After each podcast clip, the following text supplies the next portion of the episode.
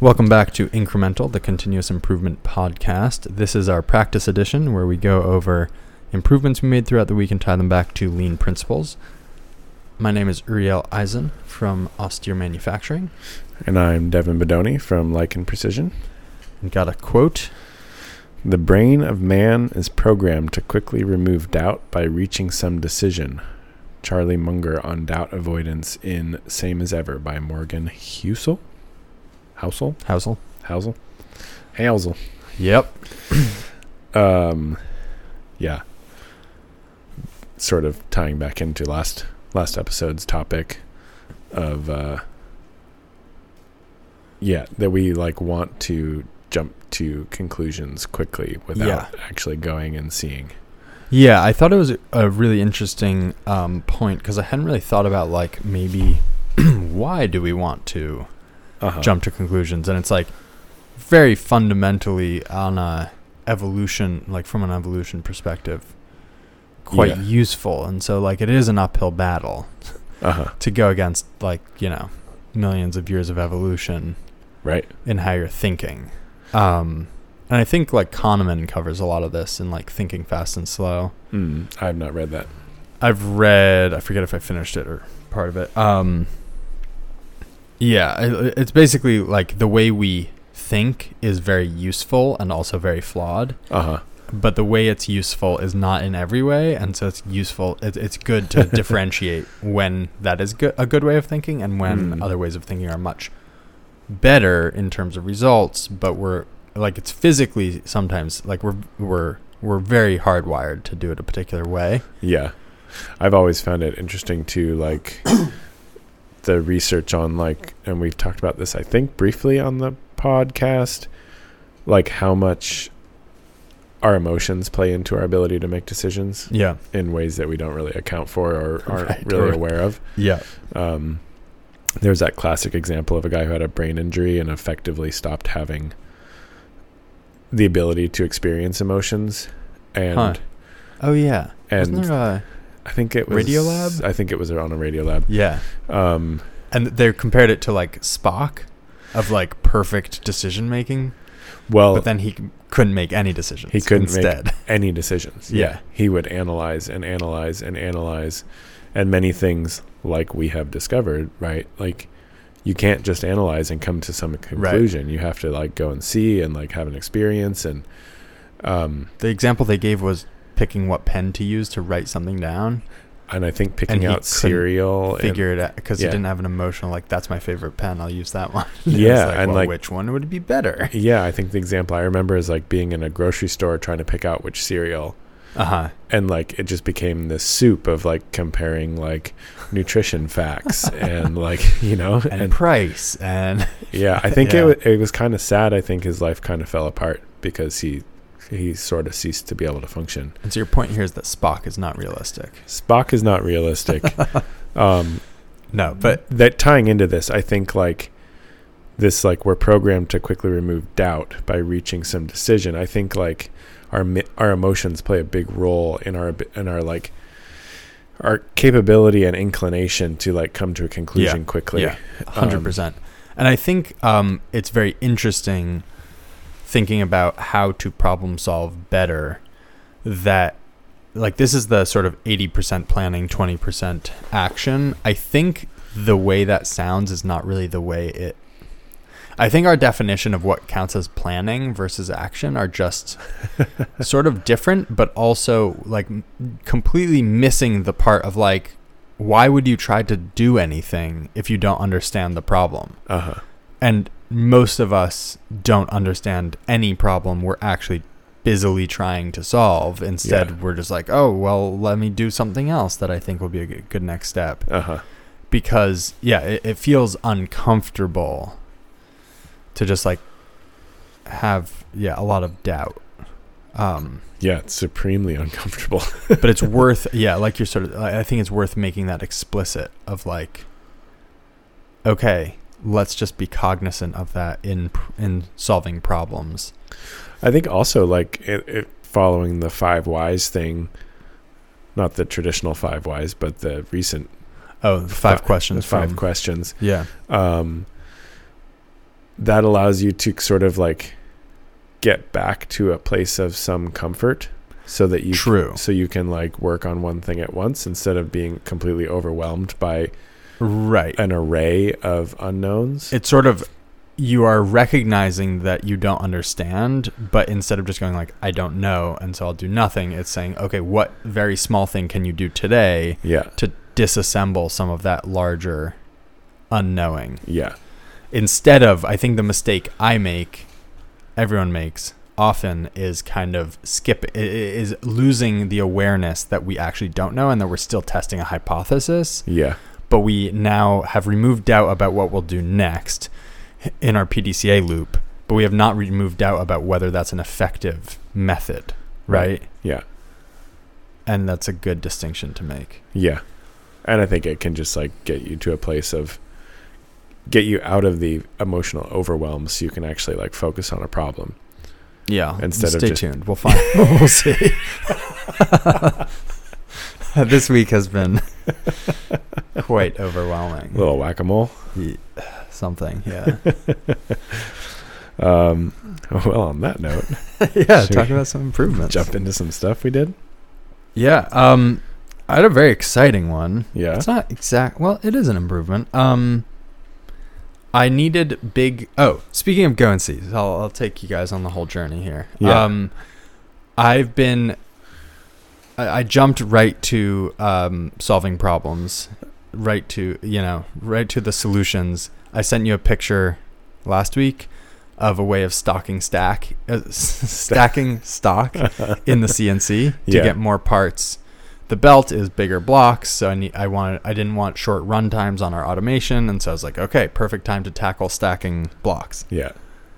And then I was scheming and scheming about how to stack them, keep them from sticking together with coolant, or I could do like a Pez dispenser, or on and on. Uh-huh.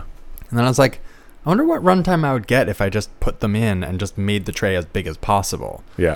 So then I went and measured the machine, and there's a lot of space in there if you just max it out. Uh-huh. And so I have a three hour runtime. Now, part of that is because my cycle time is not uh, like it's uh, it's not a super optimized part yet. Yeah. Um, but point being, I did it exactly the same in terms of just using normal trays stacked one deep Just rinse and repeat. rinse and repeat more or less Yeah. um and yeah so once i went and saw at the cnc i just like jogged it to all of its max travels in Oh, different yeah. directions and i was like that's a lot of space and then i laid it out on the computer to figure out how many parts i could actually fit Uh-huh. and then in making the trays i was out of the shunk i bought a bunch of shunk stuff on ebay Yeah. zero point systems Yeah. and they came with pallets Uh-huh. I've used all those pallets Yep. for the different parts. So then I was like, okay, um, I guess I'll machine some new pallets. That's going to be time consuming. I'm not really set up to do big plate work. I guess I can just hold it in the vise. Uh-huh. I, it was just like yeah, yeah, one um, of those things. one of those things. Like, um, and so I decided I would just make them out of PVC fo- like trim. Uh-huh.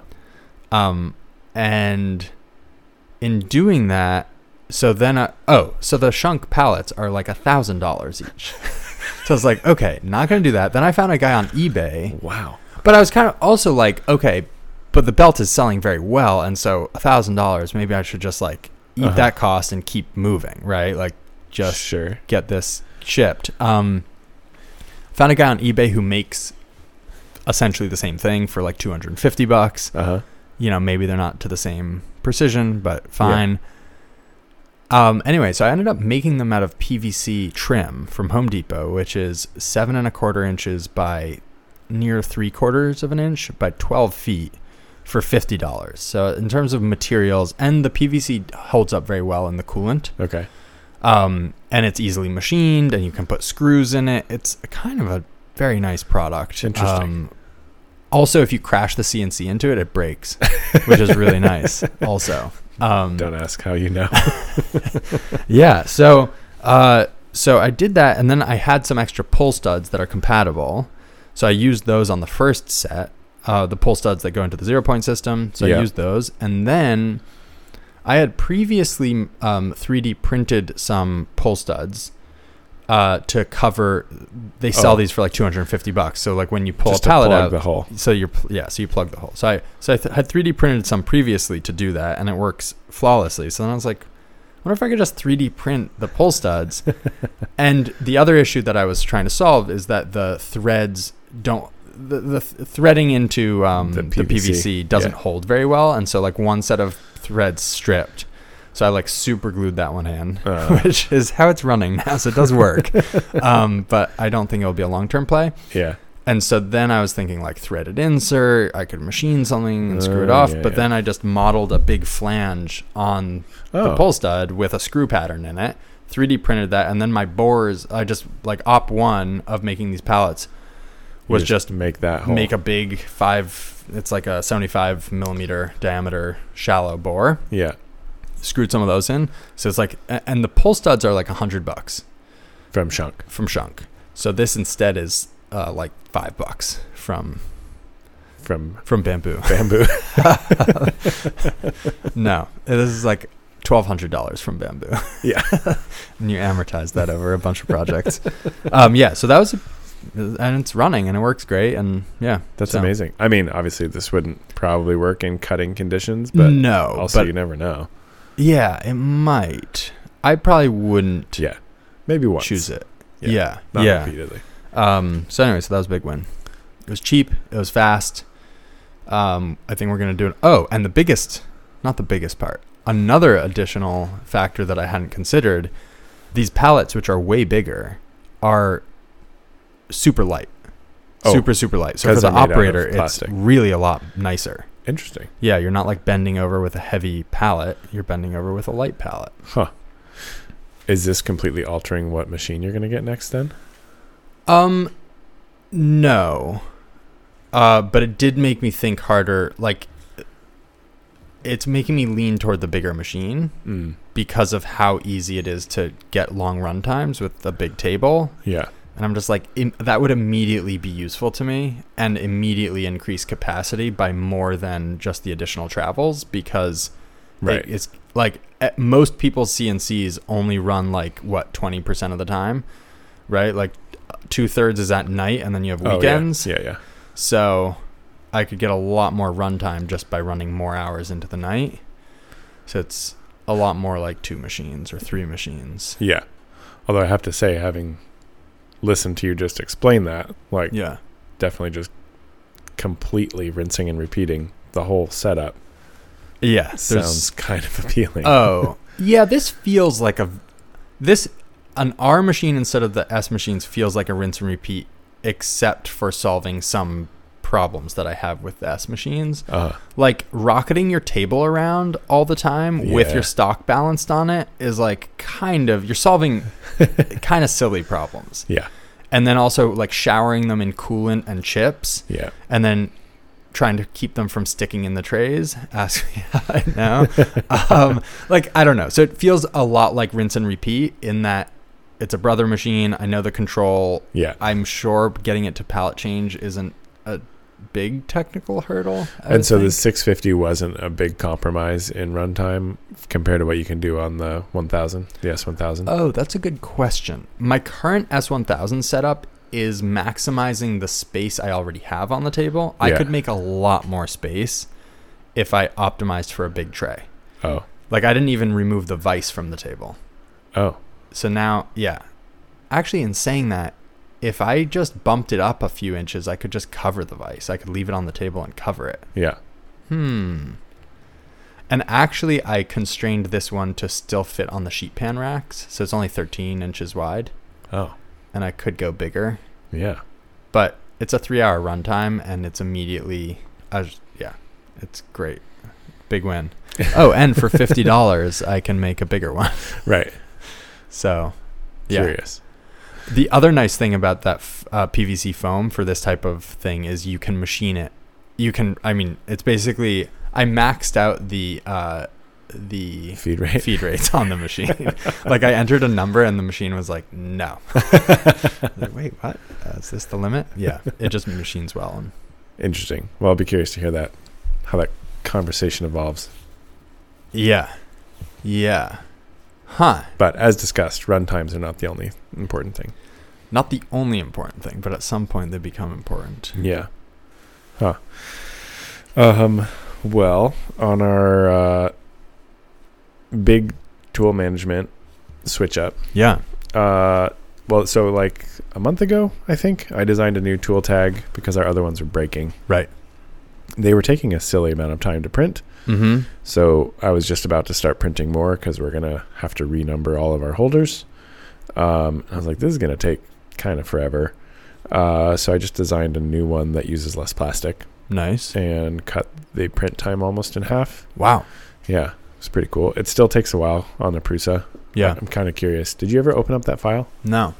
I'm curious to see how much faster it would be on a bamboo. You, you said you didn't want to know. yeah, I sort of don't want to know because I can't buy one right now. But um, yeah, and so we've been printing those uh, all week. We had a funny thing. So like our new shop space um, has like one of those big propane heaters, but Mhm. but there's no propane tank.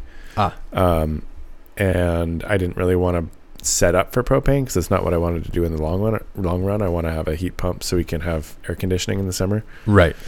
Um, anyway, so we've been without heat, uh, which and it's been cold, which has not been the most enjoyable. But I came in the other morning and the Prusa had this weird error, and it wouldn't Yes. Work. I've had this error. I have Yeah. a funny story about the it. min temp error. Yep.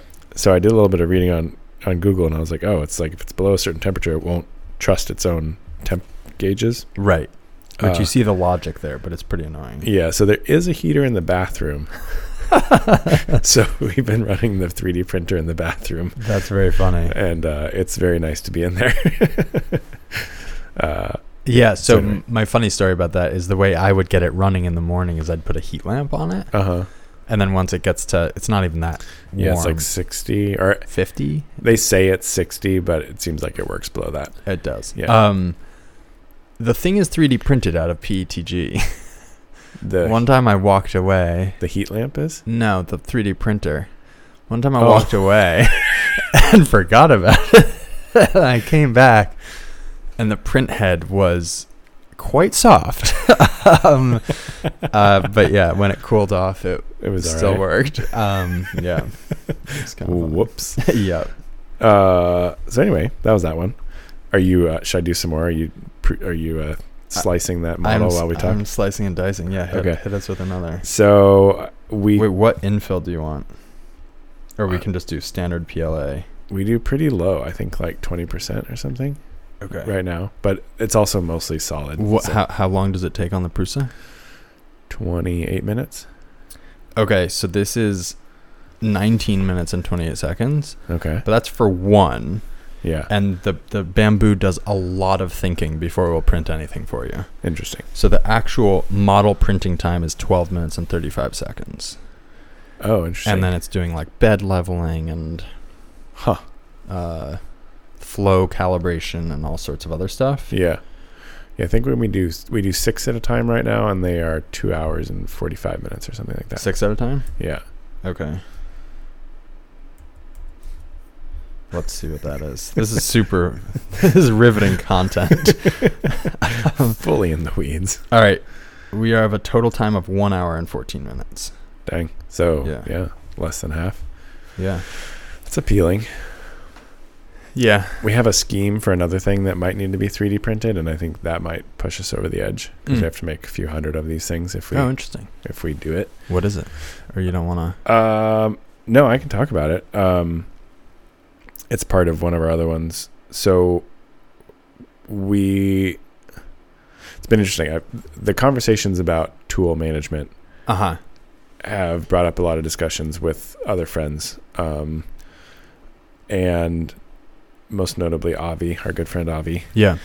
just and it's like these are all very like fundamental issues of storage and like data management Right. no matter what Right. whether it it's could be a tools tool, it or- could be yeah.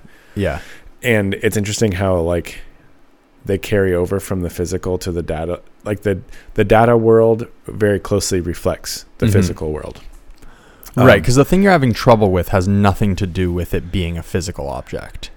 Right. You you you no. could find it on a screen, or you could find it on a shelf. yeah, but, but, some- finding it is the hard part. Well, yeah, Right. and some of the things do. Like if you're like, okay, I'm going to define. So like a lot of the discussion this last week was Uh-huh. how much. Well, actually, we're having this route also with like job naming conventions. How much information are you trying to embed in your number or your Interesting. or your system of your naming Right. convention, whatever that ends up being, a number or combination Uh-huh. of letters and numbers or whatever. Um, and the more you constrain that, the more your management system becomes constrained as well. Uh, where was I going with this? Oh, so like if you're like, okay, so this this range of numbers is going to represent a thing. right. Now you have just constrained that to a certain limit, right? If you're like, um, okay, the t- two digits are going to Yeah. equate to this level of things, all of a sudden you're limited to 99 units. Problems. Yeah. Yeah. exactly. yeah. Uh, so anyway, that carries over into the physical space. So we're talking about making a new tool rack that's easier to find your tools. Okay. And initially we were like, okay, we're going to dedicate each shelf to a range of numbers, say Interesting. 200 to 250. Right. But obviously, if you start to look at our tool library, our tools are Uh-huh. not evenly distributed through all these different numbers. I see the problem. and we're not planning to dedicate specific h- hol- like pockets Mm-hmm. to specific holders because all of a sudden then you end up you know most of the time the tools are in the machine so you have Right. an empty space and you end up with this massive em- tool rack that's mostly empty for the the potential of how much how many tools could be put in it This is a very classic warehousing problem. classic warehousing problem Yeah. Anyway, the scheme we came up with was to have uh, sliding tool holder pockets on a wall, basically, Hmm. um, so that we can define ranges, but they don't have to be fixed. So I think the idea right now is we'll also have sliding, like indicators that say Like, like, when you walk out of the elevator at a, on a hotel and there's an arrow that's like these numbers that way. yeah, exactly. Yeah. Um, and so that can get moved if if a certain area Yep. gets full. Mm-hmm. Um, and then the other thing is we are going to organize roughly by, you know, like whatever small numbers to the left, big numbers to the right. Gotcha. But if you if it fills up, you need to be able to move the stuff over Right. to if you That's a cool idea. come in with a 206 and there's no space between 205 and 207, you need to slide them all over. And if that's literally taking everyone out of a pocket Right. and putting it starts to become a hassle and then people break the system. Yep. So anyway, uh, where was I going with that? Uh, we prototyped it oh, cool. instead of building it from scratch, which was good Nice. because that there was going to be. What's the difference problems. of prototyping versus from scratch? Sorry, instead of building it all, Oh, like this is what we're gonna do. You Yeah. just built one. yeah, Okay, we are. I Very did cool. not personally. Also, almost none of this was my idea, which was cool. that is cool. Um, Aiden design came up with the sliding rack concept. Okay, Um, Quorum has a lot of woodworking background, and Uh-huh. so he brought the idea of a French cleat system yep. to the table. Um, and so I then, should say wee wee. huh? We we. Yeah. and uh, Quorum prototyped it out of some plastic and angle that we had around, Uh huh. and um, discovered some issues. So Perfect. It was good. good that we did It's a one. win. Um, we haven't made any more, Yeah. and then, like I think right now we have around 150 tool holders in the shop, Okay. and Wow. probably we're probably we still haven't done our like audit of what we have Yeah. compared to our theoretical needs. You're going and seeing. yeah, Mm but I'm guessing we're probably gonna need to buy close to another 30 to 50 hmm. Okay. So we're kind of designing the system to hold 200 plus, Mm hmm. and then if we end up needing more than that, we'll just build a second one. I think. Gotcha. Um, anyway, so that's a lot of little pockets to make. So going back to my previous improvement, Yes. you could look at making it out of PVC trim in a CNC because the cycle time would probably be like Mm. 10 seconds. Yeah. It's r- yeah. Like unbelievably fast. Like you basically have to get the machine to move through the air in that shape and you'll end up with the part. I mean, it's pretty close to that. Yeah. It's very fast. Interesting. Yeah, we were Yeah. discussing wood, but we didn't want to deal with wood and the mach- coolant. Right. And then we were planning to just machine them out of angle, but Yeah. it would s- aluminum angle, Uh huh. but it would still be a project. So we were discussing maybe 3D printing the pockets and then just the cleat system is easy to just rip on a table saw. Mm, and right. punch punch some holes in and stuff. But Yeah.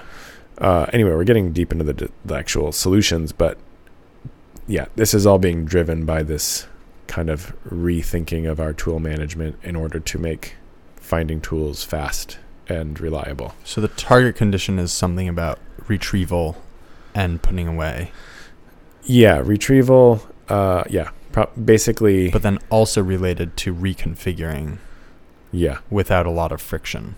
Mm-hmm. That's cool that you recognize that that's a key part of the system.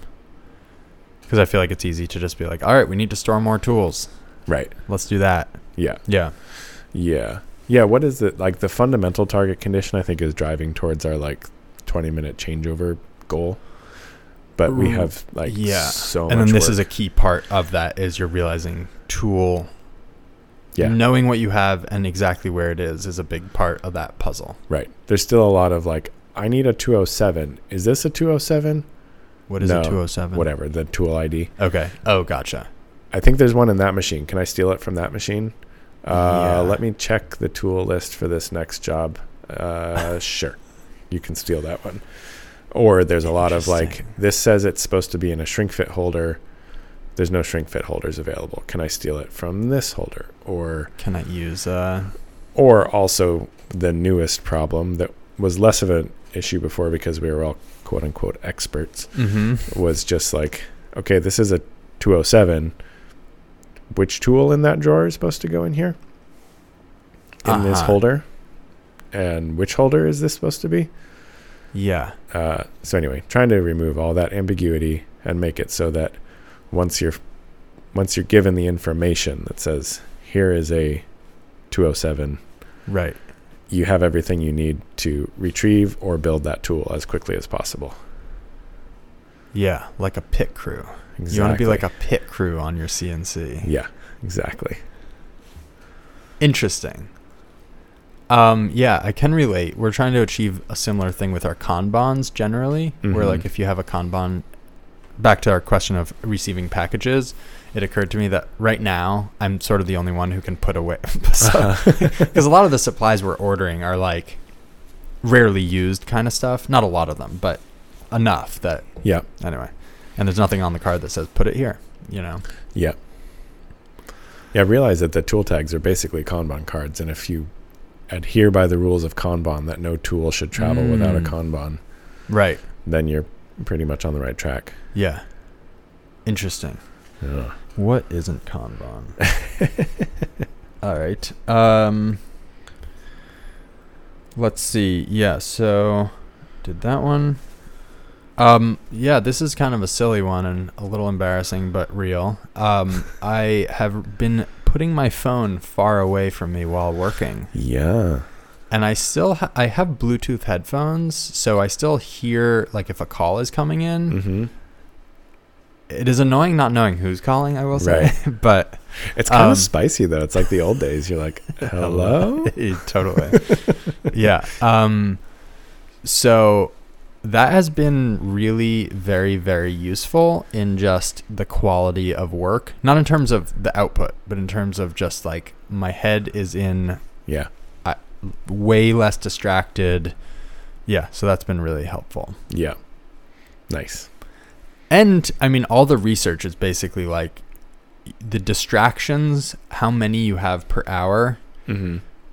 like your brain normalizes to that and so Mhm. it's no longer actually interesting and you keep wanting a little bit more Yeah, which it's i've not good. definitely have anecdotal Evidence. anecdotally experienced um, anyway yep Yeah, absolutely. but that's a huge improvement that cost me nothing Cool. for anyone listening Yeah. um, I, yeah, I've done that a few cha- a few times just due to a shortage of chargers in the shop, oh yeah and it was very helpful. yeah and you're like oh wow i'm Yeah. just focused on this thing Yeah, but somehow it's hard to maintain just doing that, which is weird. Like- yeah i think similarly it's hard to like stop doing coke you know similar mechanism in your brain It's true. It's true. Uh, yeah, maybe I should just think about it like that. It'd be a little more motivating. yeah But this is this feels pretty fun. it does gives you a little dopamine hit. Uh, so we brought up our new CAM tool library numbering scheme last week Yep. as a proposal. mm-hmm. Discussed it with the crew, and everyone was pretty gung ho. So we implemented it. Sorry, cam numbering. s- Sorry, tool numbering Oh system. yeah, yeah, awesome. Yeah. Uh, so what that ended up looking like, uh, just to get into the weeds for fun, funsies. Can't remember if I talked about this part. Uh, was we basically gave a two-digit two-digit number to each tool holder that we Okay. that we currently use. There's a lot of spare digits there, but we kind of like loosely assigned a range. Uh huh. Um, and then we took our current ID numbers and added a leading zero to Okay. any like side cutting end mill or whatever tool, and added a leading one to any plunging tool, Hmm. so like drills, taps, reamers, Mm-hmm. etc. So we kind of like freed up a lot of potential space, and it was a, a simple, clear designation of like, Does it plunge? yeah, what what type of tool is this going to be? Um, and then basically just uh, renamed it all with Wow. with that new scheme. Pretty quickly realized that like there needed to be a dash in there, or it was going to be impossible to read. Uh huh. Um, and we're sticking with our S and S designation for Standard, now. non-standard. Yeah, for Okay. whether something should remain built up or not in a holder Mm-hmm. as in like always available without having to put it together Uh-huh. versus expectation is that you probably have to put this together. Gotcha. Um, one thing that I did come across pretty quick as I was doing it was we had all of these, we have a bunch of different holders, Mm-hmm. but it became clear that in order to not need to break the system often, there needed to sort of be a generic option because Generic, as in like do whatever you want, like dealer's choice. kind of, yeah, okay. where we're like Huh. we have like three different styles of ER32 call it I holders. see what you're saying. And Right. so initially I was just like kind of picking one. And then I was like, well, this is pretty quickly going to result in a situation, potential situation, where an operator is going to say, okay, well, this calls for this holder. We don't, we don't actually have one of those, hol- that specific holder right now. So I'm going to have to go break down another tool or, break Or- the system and, and make then- some judgment call myself. right. So what we kind of decided on was we have a generic ER16 and a generic ER32 that is our worst case scenario holder in terms of like clearance. Cam and- simulation. yeah, Okay. and so it's like it's that for a lot of stuff, and it's like if it says this, you can pick another one that's also an ER32, and it's like it's gonna be fine. That is very uh, clever sl- slash insightful. I feel like um, there's a tendency to make rules, even though you don't want, like, no one's going to follow them. But it's like, oh, well, make a rule, right? Like, let's standardize this. Yeah, But then recognizing that if you don't follow that rule, yeah, like, that sucks because now your system is broken. yeah, So it sort of seems like a cop out to say like, well, let's account for that, but it's actually a, a very smart, a, s- a very smart cop out because like there's no reason to not allow the operator to yeah, like. Yes, maybe long term you're gonna start specifying it for a, some reason, maybe, but maybe not. yeah. And yeah, Yeah, I mean, it's like it's like doesn't read. It doesn't take away the option, especially as if you're programming a specific part and Mhm. you're like, it really does matter now. You can change the Right. ID number. No, and it that's super becomes a smart. new tool. right, Um, and yeah, it allows a lot of freedom to not break the system. So how do you track all of these tools? like, do you just? I, I would imagine you'd end up with a list that's like ten thousand items long, it's not that big. No, like all the tools times all of the holders. um, it's not all the tools times all the holders. Each one is has specific right now. So like for example, a whatever, a 19-0207S, Yeah. that's a specific tool that lives in a holder on the shelf Right. and there's not a variant. Okay. Hmm. Okay. So it's not become any sort of problem. Not as of yet. Cool. Yeah.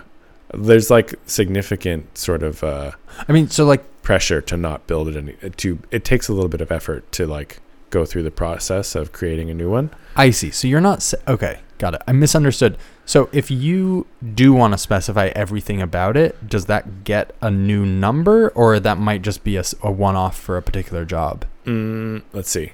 Every tool that's in there is fully specified, Yeah.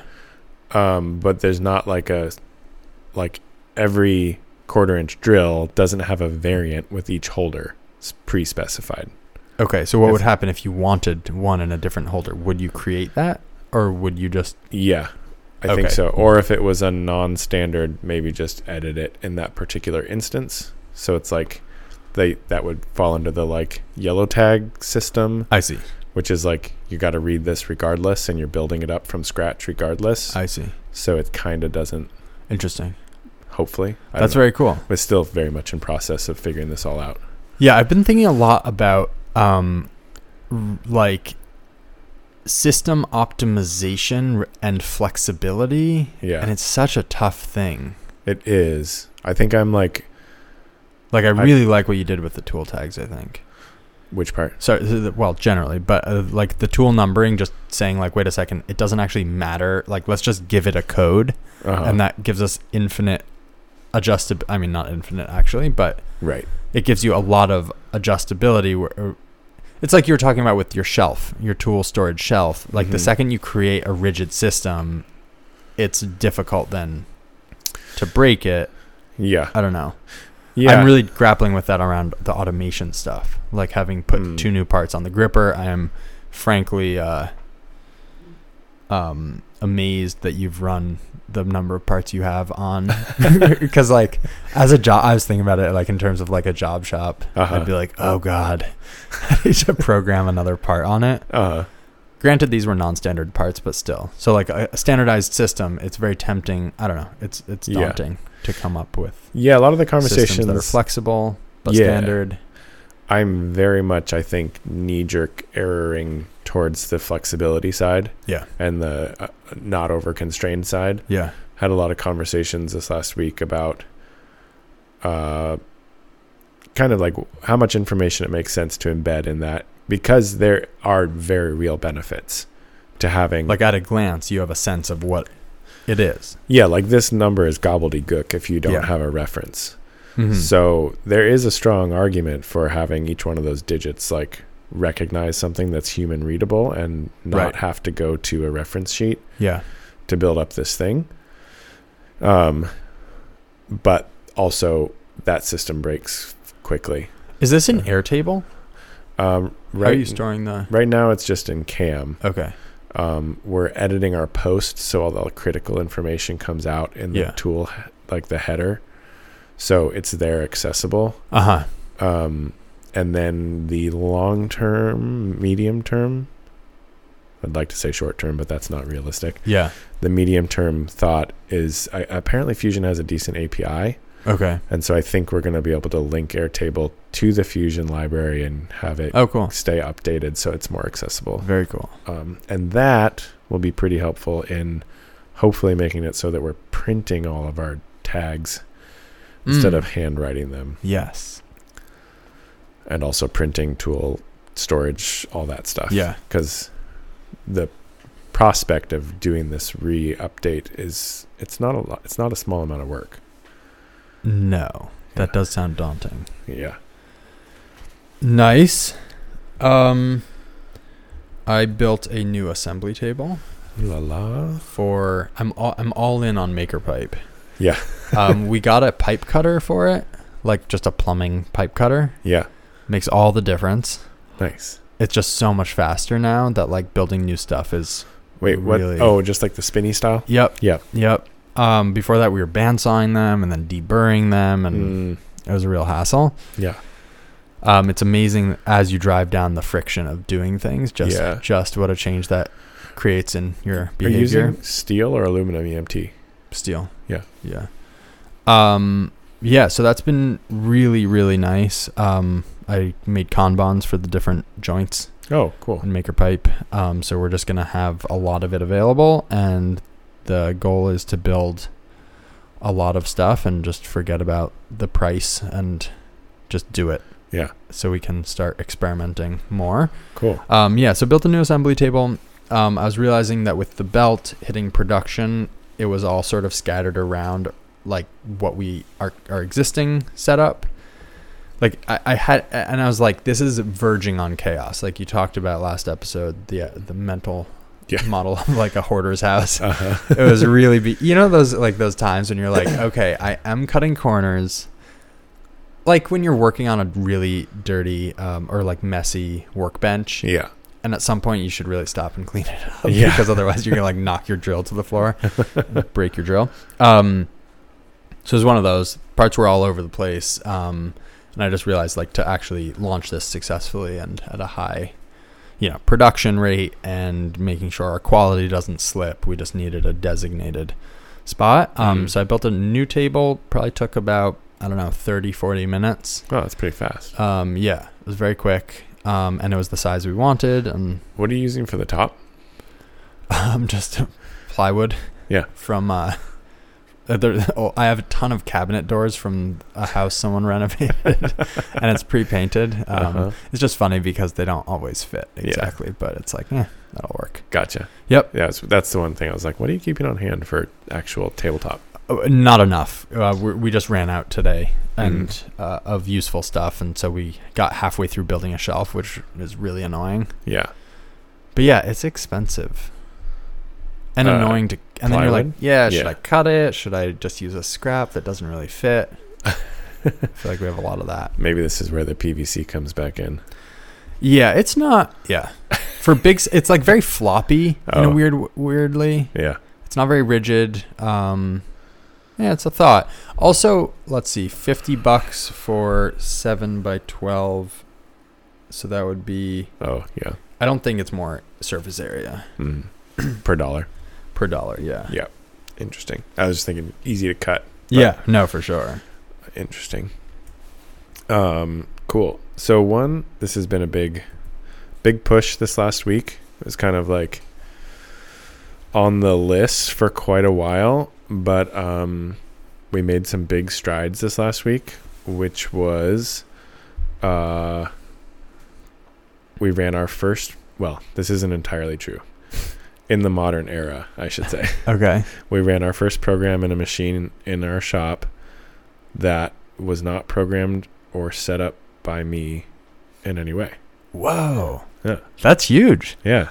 Damn. The, the caveat being that when my friend John worked with us several years ago, like one day a week, okay. he did a bunch of lathe programming. Right. So maybe that the actually the way to say this is the first mill program in our shop. That Yeah, but also that was a very different it was a different whole different yeah. and this scheme. unlocks a lot more things for you. this unlocks that a did. lot. Yeah. It's a- Wow. it's a big deal. That's Um, huge. And yeah, so I had kind of like sicked quorum on learning it, and it was clearly very overwhelming, Uh-huh. and it was hard to come up with like a reasonable project. Yeah. Um, and we were about to run a bunch more soft jaws, and Aiden, Aiden had designed a variant for b- taking our standard KSC soft jaw and modifying it to mount to the KSP vices. So can it run on either one or No, no, okay. it's dedicated, but it has Yeah. the same footprint. Gotcha. Um, and I was like, we need to make those anyway. That'd be a great project. Um, so Aiden has quite a bit of CAD CAM experience. And so he basically walked through um, programming that with Quorum, and it was a great test piece. Wow. Um, and then they switched, and Quorum did most of the work, and they ran a customer part, which was a big deal. That- Wow. that was today. So That's huge. it was a huge deal Wow. actually two customer parts. That is a game changer. Quorum did one and Aiden did one. Uh, or Man. Aiden, Aiden was proofing his out when I left today. So you But shopping for vacation homes? just watch the money roll in. uh, no, but it's a massive, that is huge. massive thing. Um, and definitely like the whole pace in the shop has slowed down a little bit as understandably due to, you know, two people basically being like Oh, I see. occupied with training. The pace of running parts. Yeah. Yeah. But, uh, 100% okay with that. It's like, Man, such a that was is a big lift. that is really. a huge unlock, I feel yeah, like. yeah. So I'm very excited. We, we have a lot to figure out now about. Well, a I have to learn to use Fusion because I don't use it Uh-huh. currently, um, and I'm a, I'm a little concerned about like, you know, when you're like good at one sport and then you try another sport and you hurt yourself because you're like fit but you don't actually know how to do the thing. Okay. This used to happen to me a lot when I was like cycling a lot, Oh, and then yeah. I'd like go play soccer, and I'd have the fitness, but I didn't have like the muscles for running, and then I wouldn't be able to walk for like three days. Right. Yep. I have a feeling I'm going to do the same thing in Fusion, be like, I know how to do this, and then just like break everything completely. Hmm. Um, so yeah, I- I- one task I gave Aiden was to write an SOP because he built all the templates out for like Oh. how to how Yeah. to copy and paste and do the thing so I don't destroy Smart. it everything. That is smart. I feel like also you're going to experience the very substan like the same problem of going from a one person shop to a multi person shop of suddenly you can't just rely on you knowing how to use all the files because it's Yeah. like maybe you didn't make them or you knowing yeah, there's What- been a lot of that already. yeah what Yeah. data in the tool library is correct and what you sort of need to yeah, yeah all that, and also just how we're going to handle handoffs of like who's responsible for what. mm-hmm. If we get to a point where like there's actually three of us who can be programming, and we need to figure out who's tackling what. You know, part of it. Right now, it's basically been like I program, I hand it off to the shop floor, they set up and run Mhm. parts. So now we're all gonna be either either one person is gonna or two people will continue to be primarily programmers. Yeah. And, but I'd like to have more. I'd like to have us all kind of looping through all the processes a bit more. yeah so That- we have to figure out how we're gonna actually that's cool get visibility into that assignment That's- system. that's so cool yeah, and part of that was uh, Aiden did a bunch of research and picked up another CAD CAM computer. okay So now we have another oh, dedicated. what did you get I don't know. well maybe Is an Asus gaming laptop. okay I'm not sure the specific one. oh cool Seems to be good, Hmm. from what I understand so far. nice Yeah, yeah. Hu- wow huge, that's huge huge deal. That's huge. Yeah, Um, to contrast that, I got a new screwdriver. very nice. Thank you. Um, yeah, I got a dr- like a driver for assembling the belts. Yeah. Uh, it is. I forget who makes it. Um, I saw Henry Holster's posted one, so I was like, well, it's probably a decent brand. this is a hand Um, screwdriver or a drill, like a power It's- it's- drill it's- driver. It's plugged in, Okay. And what I didn't really realize is just how okay, the torque is the torque setting is so good. Oh. Like it runs it to a torque and then stops. Yeah. Um when I say so good, it is so much better than like a drill. You know, you can sort of set the it, but clutch, it really yeah. depends on the inertia. Mm. I don't know. There's a lot of variability there, and like n- unsurprisingly, but something I hadn't really like consciously thought through is just how good it can be. Mm. Um, so yeah, this is a solved problem. So it's basically a nut runner. It's a nut runner for screws. Yeah. Oh. Yeah. Yeah. And it was like 50 bucks or something Wow. used on eBay. cool. Um, yeah. And one of those industrial things where it's like, it's beat up, but Uh-huh. they're designed to run all day, every day for years and years. Right. And we're going to run it like cumulatively of like five minutes a day. Uh-huh. so I think it'll last us for quite some time. nice. Um, Yeah. Cool. And it's a adjustable torque, not a adjustable preset? torque, uh, you know, within a range. yeah. Um, the one thing it doesn't do, so I'm 3D printing something that I'm hoping will fix this. Um, we're dr- we're using stainless fasteners, and so you can't magnet them on. Oh. And so what I found after buying it is that some of them have a little vacuum, Oh, essentially. Um, and so I'm just gonna, a- and it's literally a shroud that goes around the screw Oh. to hold it in. So I'm just gonna 3D print one, and I think that should work. Gotcha. Um, yeah. How, what generates the vacuum? Um, I'll just run it off of Venturi Oh, vac- gotcha, vacuum gotcha. generator. Yeah. Cool. Yeah. That's exciting. Back in the day, we used to use just like a torque limiting screwdriver for fixture clamps. Yeah. But it was not powered. not nearly as cool. not powered as in you were manually twisting it. It was Oh, just but a it had screwdriver, a but it had a click torque release. mechanism. Yeah. Nice. Yeah. It, I mean, it was better than not. Yeah. But Yeah. still a lot of work. Cool. Yes. Um, now that we have multiple programmers, yeehaw, Yeah. uh, quickly realized that we are going to need to have some visibility into who programmed a, Very good point. a job uh, when someone has an issue with it or needs to make tweaks. Um, so I just added a programmed by column on our work order slip. nice. So that you can write your name down if you did it and moved it along on the job board. yeah. Simple. that is smart. Yeah. We're sort of we had a discussion this morning. I think we're going to I think the initial move is that as the as Aiden and Corum both learn and get more comfortable um, initially I think they're going to probably set up and run their own parts because I think that feedback loop is really important Right. of seeing Totally. seeing what your programming did mm-hmm. and kind of experiencing that. But in the longer term, I'm pretty dedicated to the concept of Anyone can run. anyone can run, but also that like the handoff process teaches us a lot.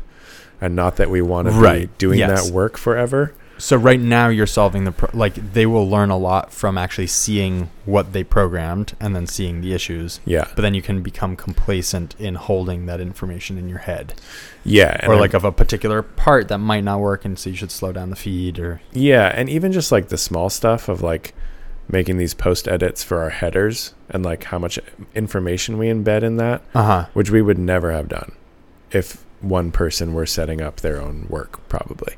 Interesting. Um and so it's not that I definitely don't want to like be hand typing in this stuff forever, Yeah. but the fact that we have to do it all the time is a, uh, is highly motivating to in- improve the process. Yeah. Um, and so I think maintaining that system of handoffs is going to hopefully over the long term get us to a point where that becomes mostly automated. And then we have a really robust system that stores our information, is well documented, and also is like easy, easy for anybody in the shop to run.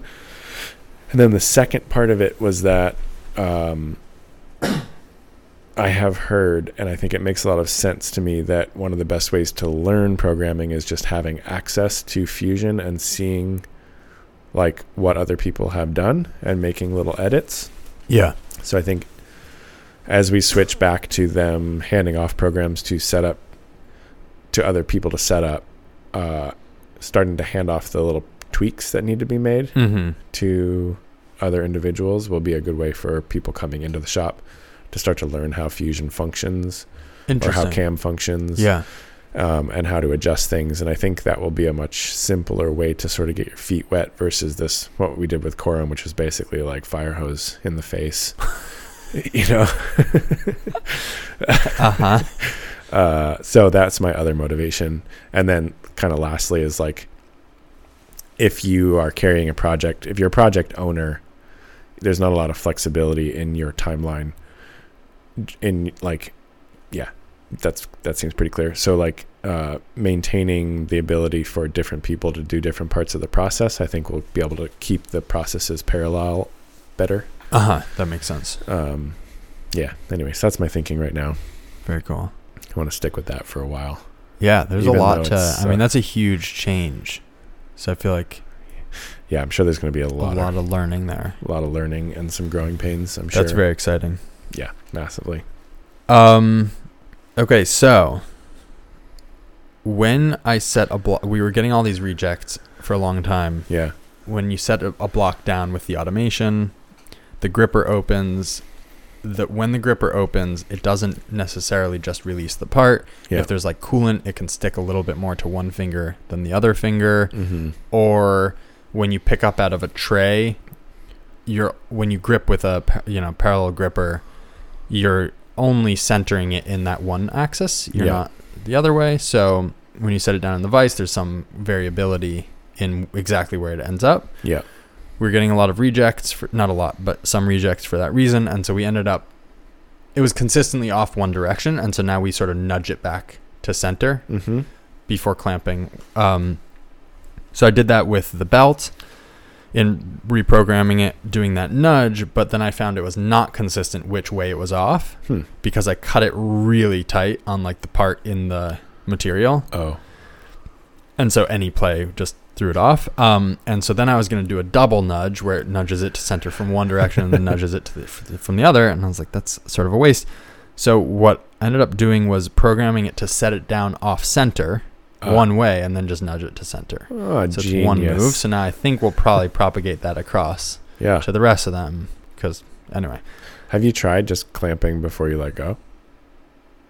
I'm not sure what you mean. Clamping with the vice before you let go with the gripper. Um, have I tried that? I don't think I have. We do that Oh, interesting. sometimes. It works. It works. Hmm.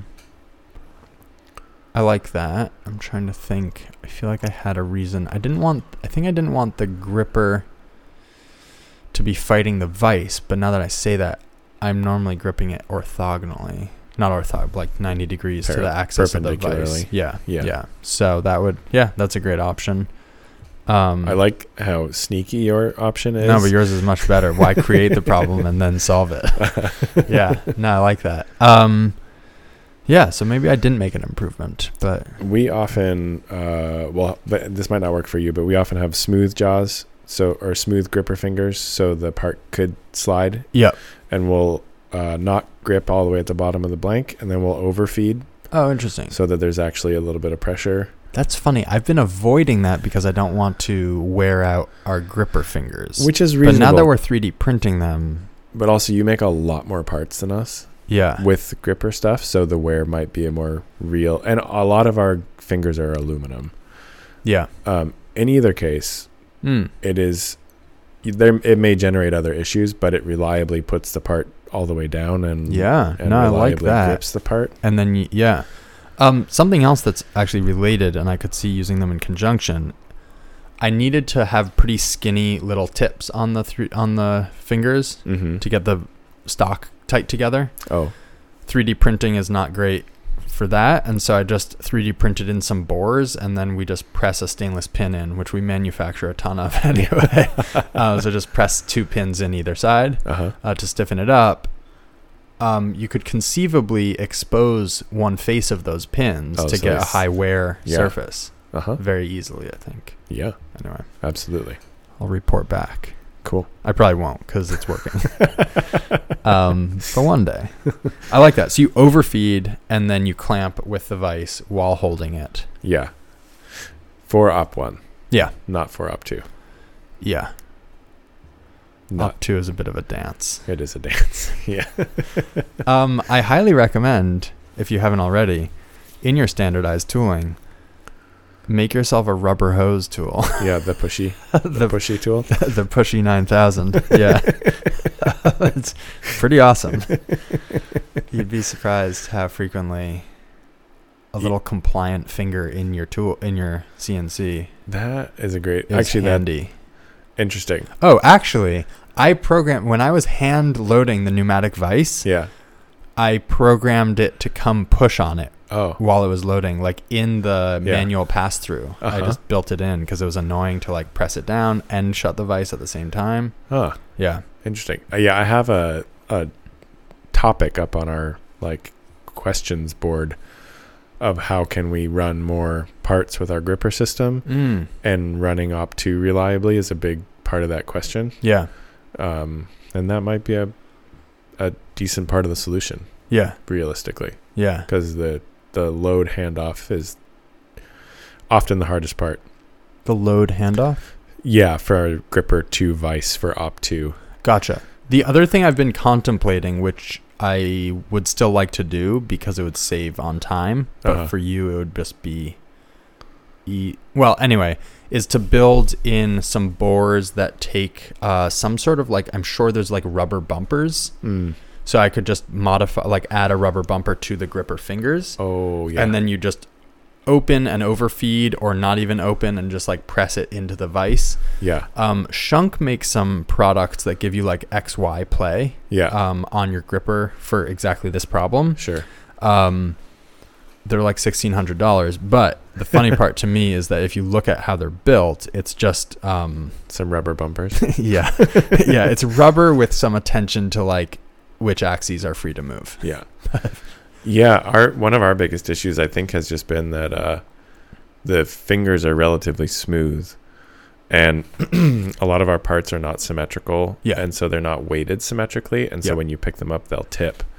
And then when you try and lower them they're not in line with the pocket. Yeah. So something else I just actually added that I didn't didn't put on the list, um, but would solve that problem too is I took an angle grinder and I modified the inside of the fingers to add notches where they were grabbing the top hat. Ah. and that worked beautifully because I was having a, this, a similar issue. Mm, Um, and so now we're 3D printing that into our fingers. interesting. And so I'm actually more generally thinking about adding texture in that axis Yeah. on the gripper fingers. I have it on the flip station where I have grooves Oh, to grab the sides of the yeah. hat and um, I always rough the edges, use the roughing mill on the edges of the top hat that Mm. will be grabbed by the flip station. So it is texturized in a parallel. So like it's Yeah. it's quite good. And actually on the belt, um, I had to do something a little different for the flip that I wasn't sure would work, which is I'm feeding it way off center. Uh, anyway, it, it's like a little weird the way it does the flip on it, Uh-huh. but um, so the part is cantilevered way out of the Oh, gripper, yeah. and it works great. and these are Interesting. much bigger parts than I've been running, so it's sort of like pushing the.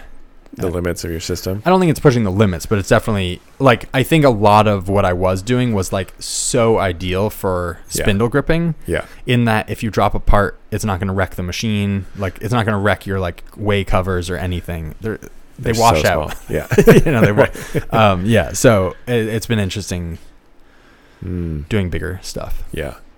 Totally.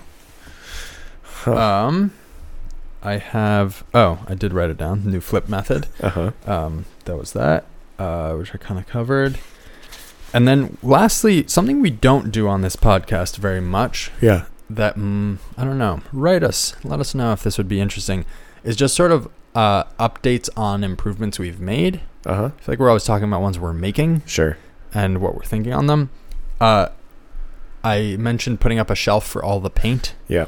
So it was I was reflecting on the fact that the paint department is much more organized because it's so much easier to put the paint back now. Oh, That paints just end up going back. It's not a struggle. It's not like a thing we have to clean up intermittently. Like it used to Hmm. be that the bottles would sort of accumulate Yeah. where they get mixed because you know you take them out and then Yeah. putting them away was annoying um yeah and uh, it's interesting like again reducing friction like it is now the lowest friction option is to do it right which Right. is so ideal because it's not doesn't rely on discipline or any of the rest like why would you backslide if it's the easiest option yeah. That is definitely key to all of these systems. yeah Like make the easy, make the right way the easy way, yeah or or make the wrong way really really hard. but uh i but guess better the that's- former. It's way better. That's like adding fences to keep people from walking across your lawn yeah. instead of like, oh, this is where people want to walk. Let's put a path right there. and then no one will walk off of the path. Yeah. Um, yeah, I feel like that, that might be a good place to end on that note. Yeah. Definitely. Make the right way the easiest way. Yeah. it's going to be my life motto. Buy some bricks, make some paths, Yeah. make your life wonderful. Yeah. I guess. All right. Thanks, everybody. That was a long one. Um, thanks for listening and go do some cool improvements. Tell us about them. Tag us. yeah. All the good Oh, stuff. we never got back to um, a bunch of people wrote us emails. Oh, yeah. It was really fun reading them. I think we mentioned that. yeah. Uh, most of the people who wrote us were not machinists, but that was sort of what we asked for. Yeah. Um, so, but it was a lot of fun. So yeah, keep writing us. Love hearing from you guys. Ideas, just even what you do, photos of your improvements and yeah. shop space are really fun. It's true. Some of those photos made us feel very insecure.